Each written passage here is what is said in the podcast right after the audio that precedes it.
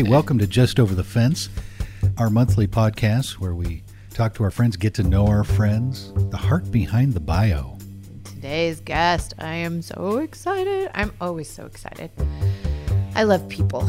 Well, our guest loves people too, Our guest loves people. and she loves them well. Yeah. Even before we knew her, she welcomed us to Colorado to the church we ended up attending for over 10 years. She has a personality that gives you a warm hug if you're anywhere within her vicinity. Even the new six foot rule, you will feel. She'll over she'll overcome that with her friendly demeanor. Yeah. Right. Yeah. Her personality embraces you. She's mm-hmm. a beautiful soul, and many, many, many people have gained from her wisdom. Wendy right. Oaks will be here momentarily. Hey Harry, you know we have a new feature here on the podcast. I do.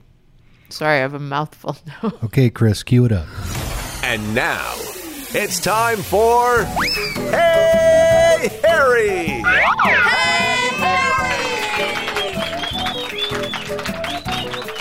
Hey Harry, if you could be any bird, why would you still be a giraffe? I would be a flying giraffe. I think you would be. I would be a flying giraffe. If I could be any bird, I would be a flying giraffe. That's what I would be. You know what I love about a giraffe? The neck. I could reach anything. You know what I'm saying? I could reach over the fence, just over the fence, Right. get it. Ha ha ha. But then I could fly. If I didn't feel like reaching up into the tree to get what I wanted, then I could fly there. up, up, and away. I think that's my favorite question so far. Thank you, Chris. CTAudioproductions.com. Harry, let's get to it. What do you say? Enough of us. She's the one with the wisdom. But, but enough about us. All right, here we go. Wendy Oaks, just over the fence.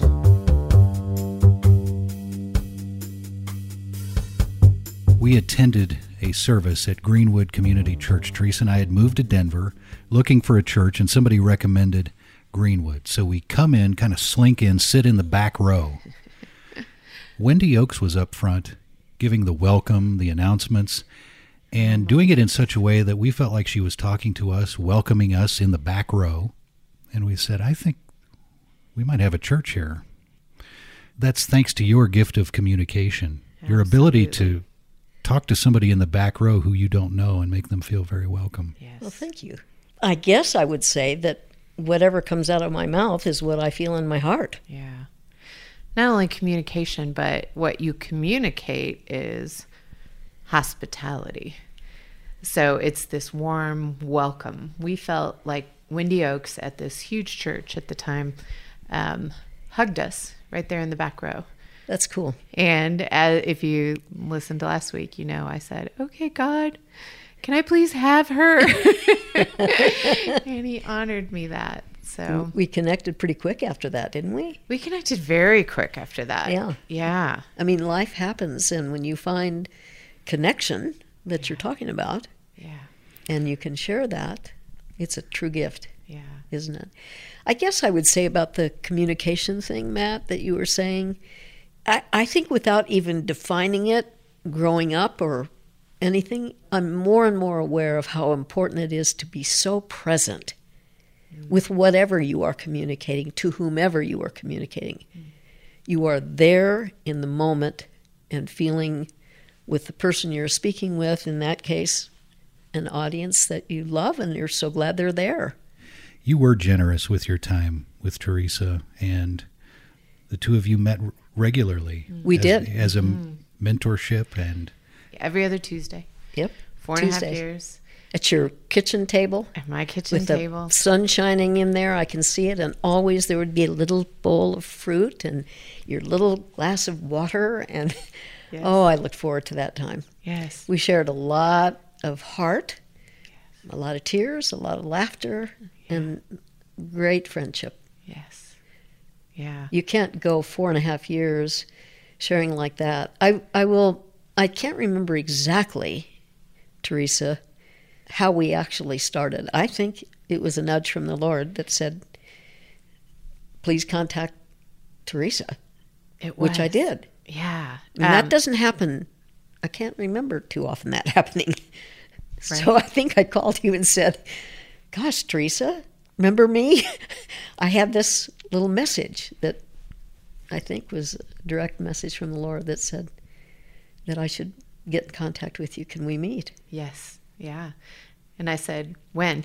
How about next Tuesday? I did a little arm pump and said, Yes, the Lord heard my prayer. Since the day the Lord drew our journeys together. How many surgeries have we been through with you? Oh, man. I've gone through 23 surgeries in my lifetime, hmm. but starting at age three, so lots of them were earlier. But we have been through quite a few. You've made several trips to several different hospitals. I always bring lip gloss, a little something to read, and hand lotion because it gets really dry. I think there must have been chocolate in there too. There was probably chocolate. I think so. I think Yeah. so. I think so. Really, health has been part of my life journey. I, I, it it just has because it's been a part of who I've who I am and what I've been given, and it's a and I see it as a very positive thing. Um, first of all, I live in a time when the medical world offers so much to help me. It's an important part of my journey, and a, maybe an important part of my faith. I had to learn real early to be strong. I guess might be the deal. You know, if you're, I can remember when I was uh, not when I was three. That was an eye surgery, but when I was six, I had uh, bladder uh, complications.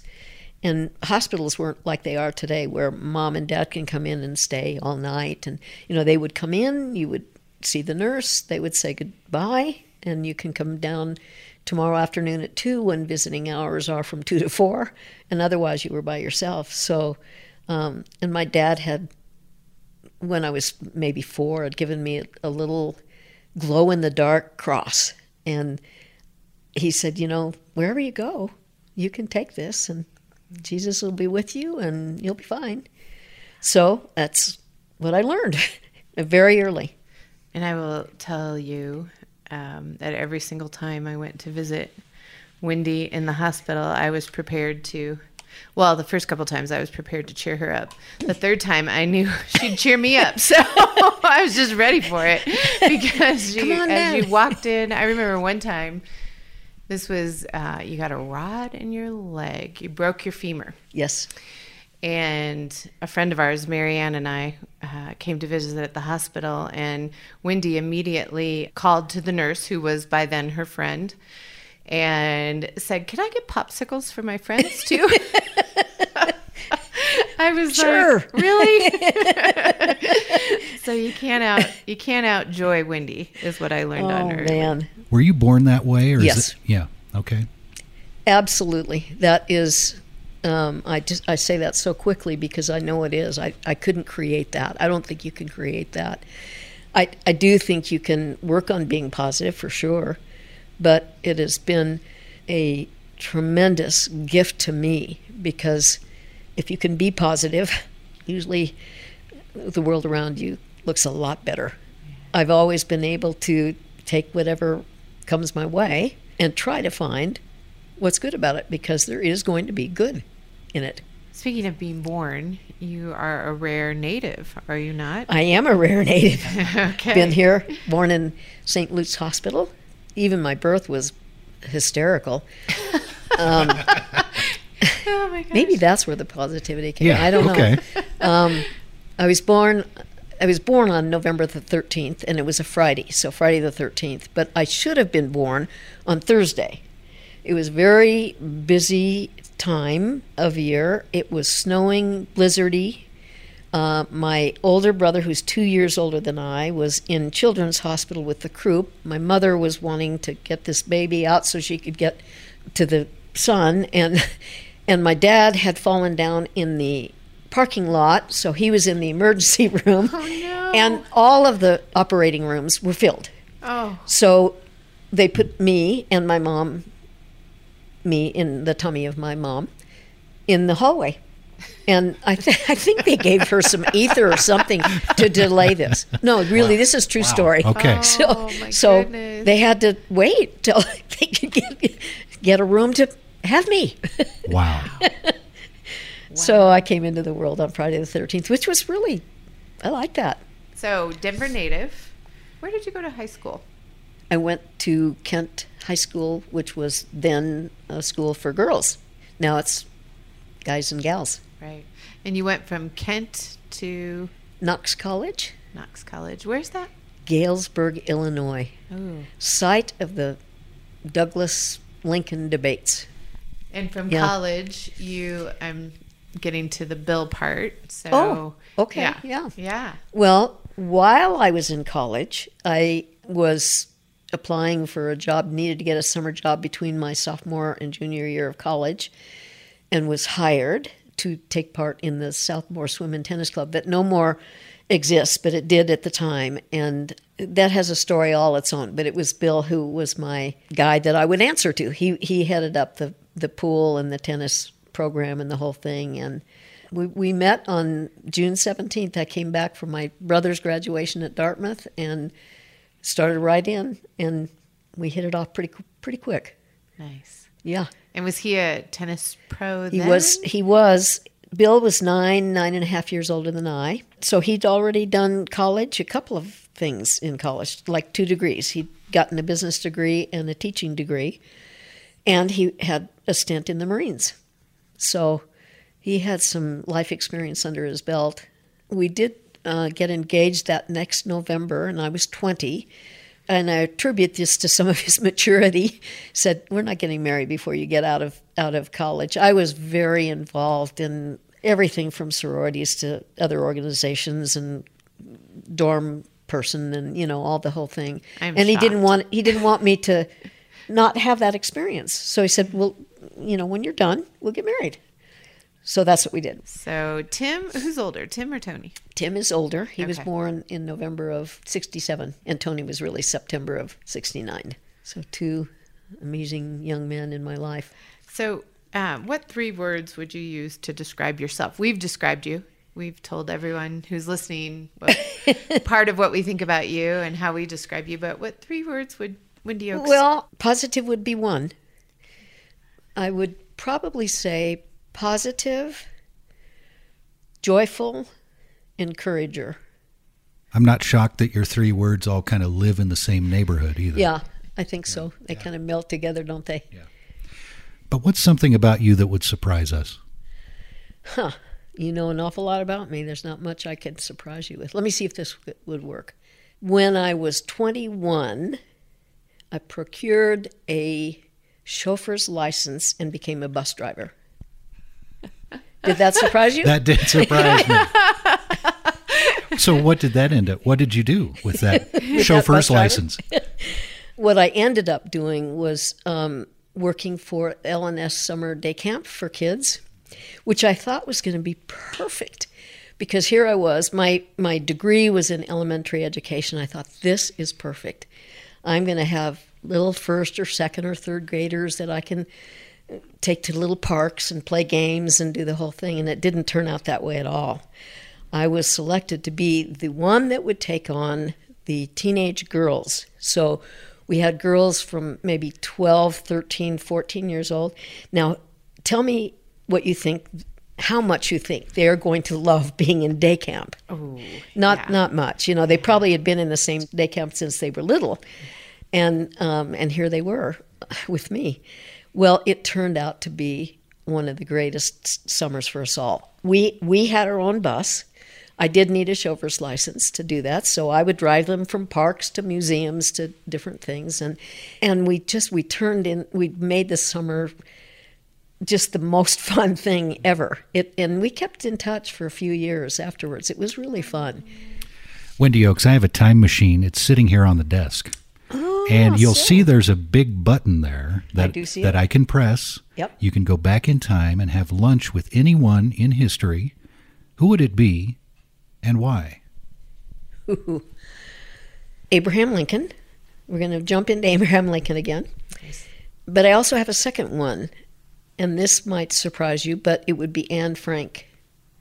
and she was part of a Jewish family. Uh, she had a mother and father. Otto was the father, and and then and then were two girls. So Margot was her sister, who was three years older. You know, I was fascinated with that because when I was probably thirteen or fourteen, I came across the book, The Diary of Anne Frank, and I fell in love with that. I fell in love with the Jewish people. I felt a tremendous amount of empathy. So I, I you know, when I think about the horrendousness of that whole situation, I, it's something I just cannot understand and never will. How you can have such hate toward a whole race of people doesn't make sense to me at all.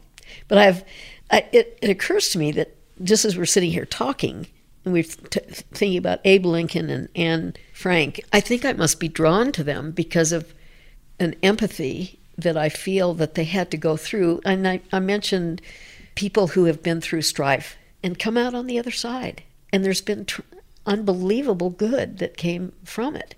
Mm-hmm.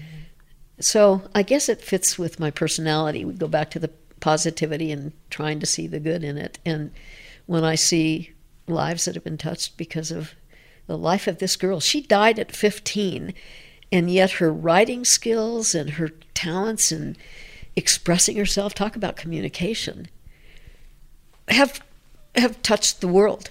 Mm. i don't know how many countries mm. all the countries. So you sit down to lunch with anne frank. What's your first question for her? That's a good question. I guess i wouldn't even start with a question. I would want to tell her how sorry i was that she had to go through what she had to go through.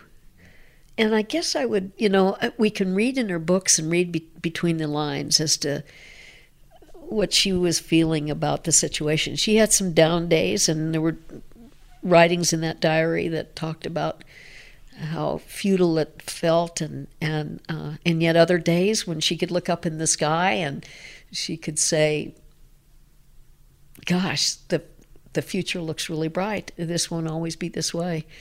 And I guess I would ask her did you do more looking in the sky than down? Mm. And and how did you how did you stay there? How did you stay looking up? Wendy, what's one of your happiest memories in your life? Oh, I've got a lot of them. Um, you know, you kind of divide your years into categories. So childhood and then teens and then early 20s and so on. And so if it's okay, I think I'm going to answer in those categories a little bit. Probably my first happy, really happy, happy memory was my first bicycle, which I got at probably five or six or something like that, bright blue. And to me, that was a symbol of freedom. And I, you know, I was lucky enough at 77, almost 78 years old. I, I, my major childhood growing up years were in the 50s. And that was a peaceful time in our world you didn't lock doors and you if you were a mom or a dad you said bye. Be sure you're home by dinner. And so off we'd go on our bike for blocks and blocks. So um, that was a happy time and, and uh, a, a time that i really experienced joy and the freedom of that. And maybe the next time would be getting engaged. So i was 20 just about 20 just about ready to turn 20 when that happened. And then I would say the day of my marriage was a very, very happy memory, and that was at age 22. And then I think that I would land on um, the birth of my sons. Now, I'm not saying that having the birth was happy. but you weren't in a hallway. right. I wasn't in a hallway. I did have a very comfortable situation in that deal. Um, and, um, you know, just when I think back to that, holding that miracle of all miracles, the I don't have words for it, except it had to be happy. And, and, and seeing and feeling that this incredible oneness you have with this man. I mean, a baby comes from the root of a great love of a man and a woman.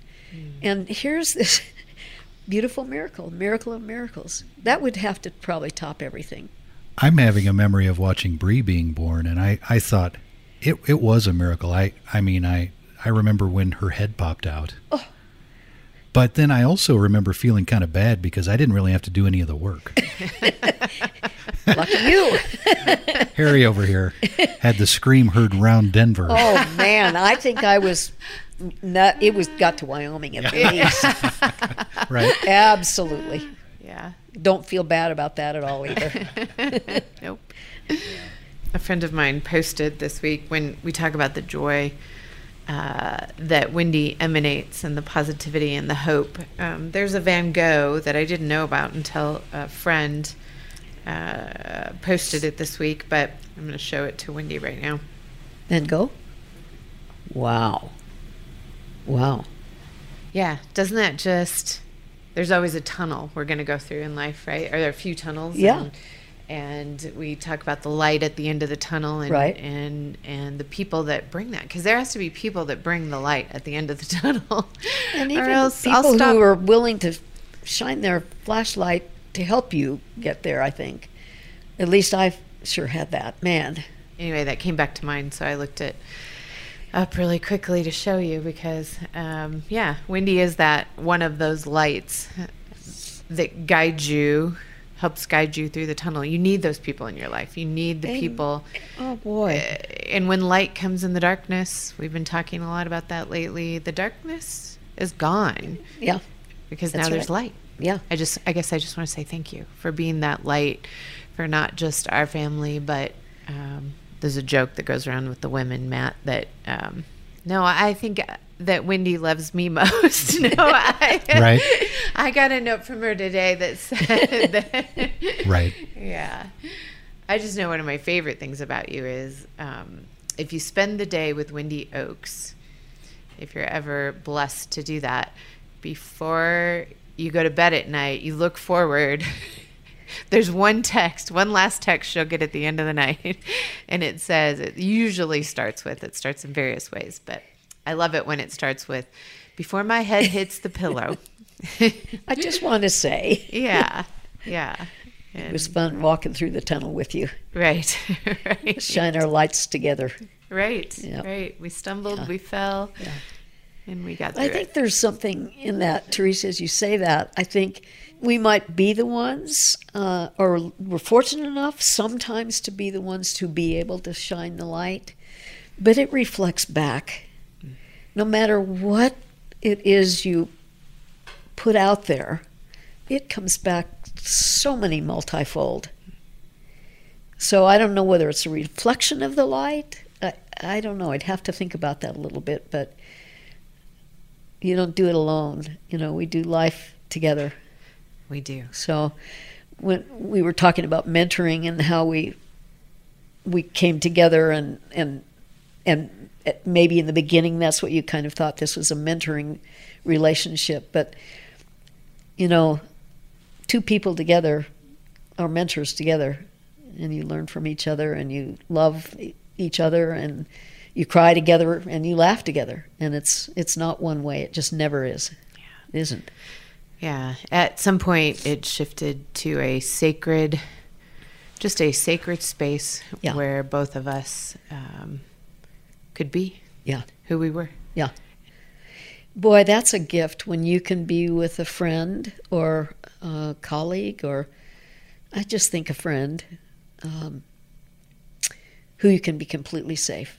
You don't have to check your brain every time you think about what's going to come out of my mouth, but you can be yourself. Right. That's a real gift. Yeah, Wiesner. You're still over there. Sorry. He Yeah. was taking it in. He was taking in that conversation. We'll put a link to that Van Gogh on the website, justoverthefence.com. Look for Wendy Oaks and scroll down, and you can see this painting. Oh, okay. You send out your annual family letter Yes. when and why? Well, that does have a, that does have a story. Most people send their Christmas letter every year right? to update everyone on their family news, and uh, we send out a Groundhog Days letter. and I think we're on a, I think we're on our 38th year of that. From 1980 to 1991, I owned with a wonderful friend and partner uh, a store that was called Something Special, and later, as we were uh, attempting to um, grow, um, we changed the name to Initial It. So it was a personalized gift store and wonderful years of just wonderment and great gifts that came back to me. But if you own a store, uh, Christmas time is not the time you have a lot of extra time to send out Christmas cards. So February 2nd is kind of low in the year. There's not a whole lot going on. So that seemed like a good time. How about Groundhog's Day? And all these years later, it's still the one and only Groundhog's Day letter the Wiesner family receives. I do think a couple of people have picked up on it and maybe have sent an Easter thing or a Valentine thing. And I figure people really will read that letter. It's not in a package of, of you know, 15 other Christmas cards that came that day. Maybe it was a little selfish too. I want them to see my letter and pay attention to my wonderful family. Tell us a little bit about your mom and dad. Maybe um, what did they do uh, here in Denver? Were they born and raised in Denver? They were not. They were Okay. not. My mother was born in Saltville, I think Saltville, Virginia, and my father was born in Michigan, and um, and they met uh, because my dad went to Harvard, my mother went to Radcliffe. I think that's correct. Um, but before she, before my mom went to as a freshman, she was given a graduation gift of a, a cruise. My dad was on that cruise. So they met then, and the rest is kind of history. They they were close in school kinds of things, and they were married early. My mother was 19, and my dad was 21, and they were married a long time, well over 50 years. Gosh, my dad was in business for for a period of time, and um, his real love was the political scene, and he went and taught some poli sci up in Boulder, and he was later the assistant to the Republican state chairman under uh, the years when Governor Love was the governor. So my mom got kind of swept up in that world. They were very different. My dad was very, very uh, extroverted, and my mother was very introverted. She would be very happy to live on an island that had a library with a lot of books. she could live alone with books.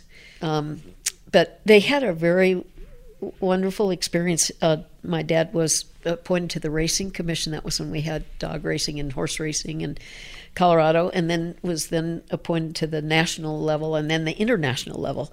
So they went to places like Ireland and got to see the world in, uh, you know, for for work, for play, kind of things. So uh, they had a real interesting go of it. And they had their struggles, my mom and dad, like everybody. And my mom is one of the people that affected my life immensely. Again, someone I really appreciate. Man, my dad, too. My dad was key to my faith, starting with the little cross he gave me at age four. And after I was married and had kids, we did a little Bible study together and things like that. So it was really neat. But my mom had a, a, a way about her and a wisdom about her that was uh, very unique. And um, she she just was wise in the things she said. Like she would say, um, all of life's disappointments, or many of life's disappointments, come out of high expectations. So if you just lower your expectations a bar or two, you you're going to be good.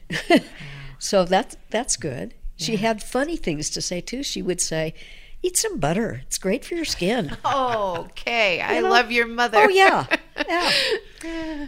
Harry gets most of her calcium from butter. Yeah, oh. my dairy is butter. Oh, so- absolutely.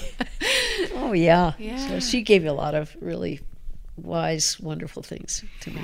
Could you fill in this blank for me? Yep. A successful marriage is mostly about Good communication. And when I say good communication, that really includes wonderful listening. Listen well. Wendy, tell us about someone who has either been kindest to you or maybe the biggest influence on your life. Tell us about that person. Okay. Um, I have to go back to my mom again. Um, huge influence on my life. My my mom, you know, she she just she had a, a life that was hard. I think would be the way I would say it. She, her dad died when she was young. She was maybe seven, and um, she became the mother to her mother. Reversed roles because um, that's how it was, and um, that had to be really hard.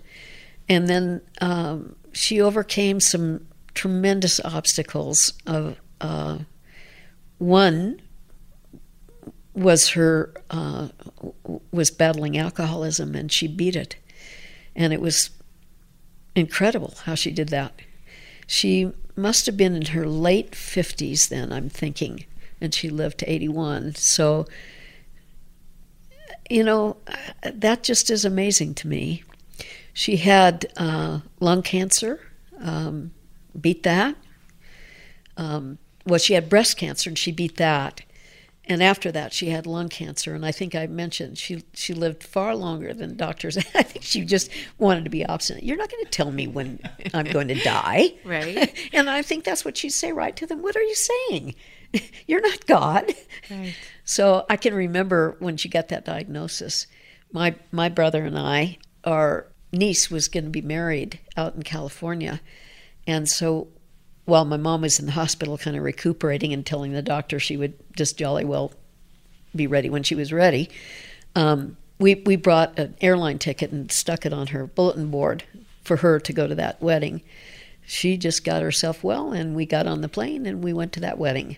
And that's the kind of thing she was. That's that was for her. I, I know something I need to mention about her. And this would include my dad, too. Probably the top thing was they taught me to believe in myself. So, what I mean by that is, you know, as a little person, I can remember them, and it feels like it was every day. I'm sure it wasn't, but feels like it was because it was ingrained in me. They would say, you know, you can do just about anything you want in life. You can be whoever you want. You can do whatever you want, and you will. And so I believed that and went on to do my life. That's really important for parents to give that message. Education, that was another thing. Um, she would she had the philosophy that education was f- something far more beyond the classroom. It was in the classroom, but much more.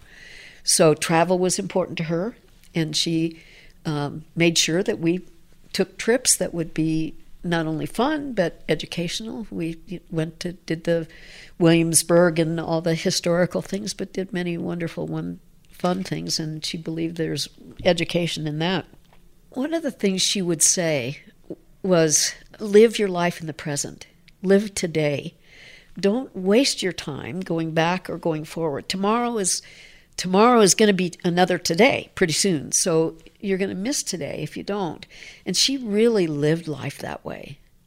Um, I can remember in the in those wonderful years that we had that she was in the process of dying from this lung cancer.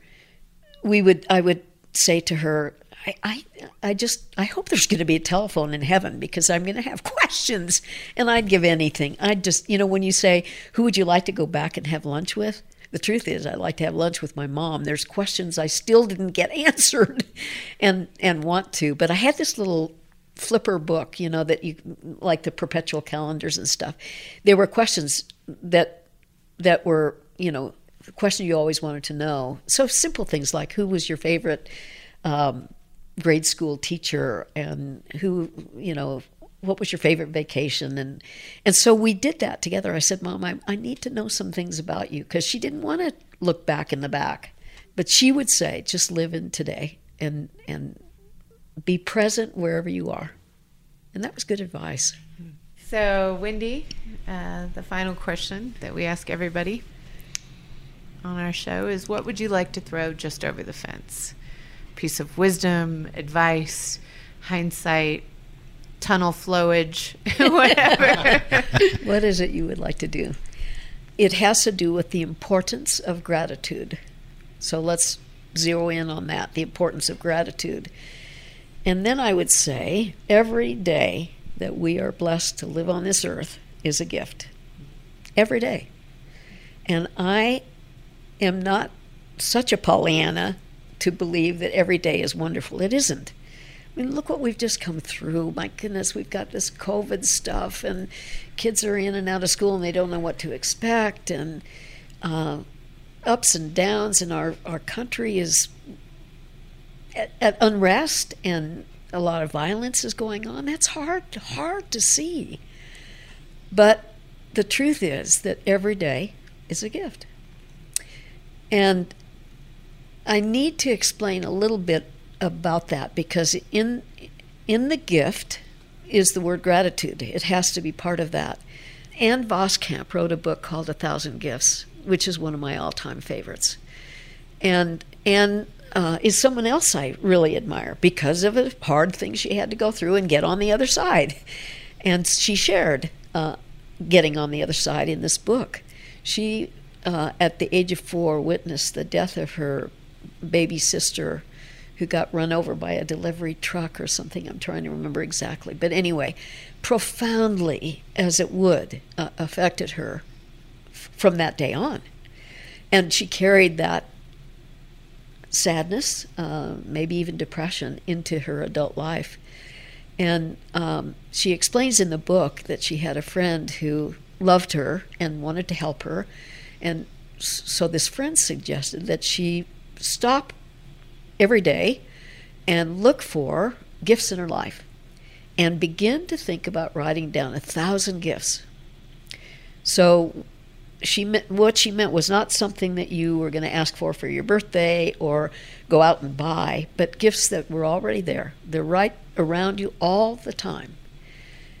Well, first of all, she looked at a thousand. That seemed overwhelming, and I'm not sure she really wanted to look look at the good, at the gifts. But she said, "Okay, I'll do it." So she they had six kids. She and her husband had six kids, so their their lives were busy. So she was in the kitchen or the or washing clothes practically all the time. So she kept her list in the kitchen and started it. And one of the first things she saw was, I think, the sun coming through the kitchen window and and seeing the the wooden floor and the and the and the shadows that were cast because of this sun that happened. And she started getting the idea, so she wrote that down, and and then and then the smell of the bread that she made every day. She made fresh bread every day for so coming that. Oh man, can't you just smell that even now uh, coming from your oven?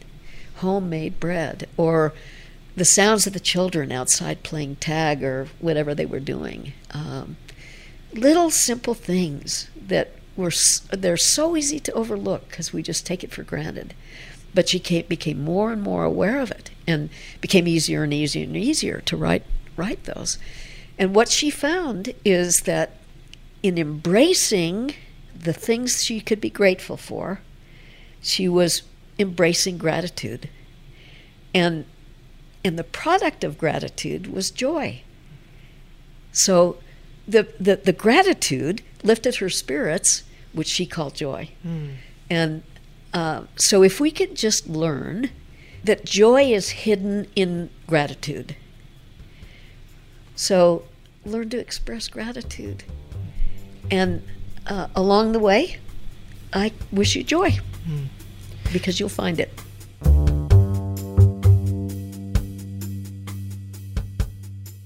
Hey, Harry, what was it like for you to have a chance to sit down with one of your mentors like this today? Yeah, it was amazing. Like we've heard from the other seven episodes, people in the close circle of the people we're interviewing learn a lot.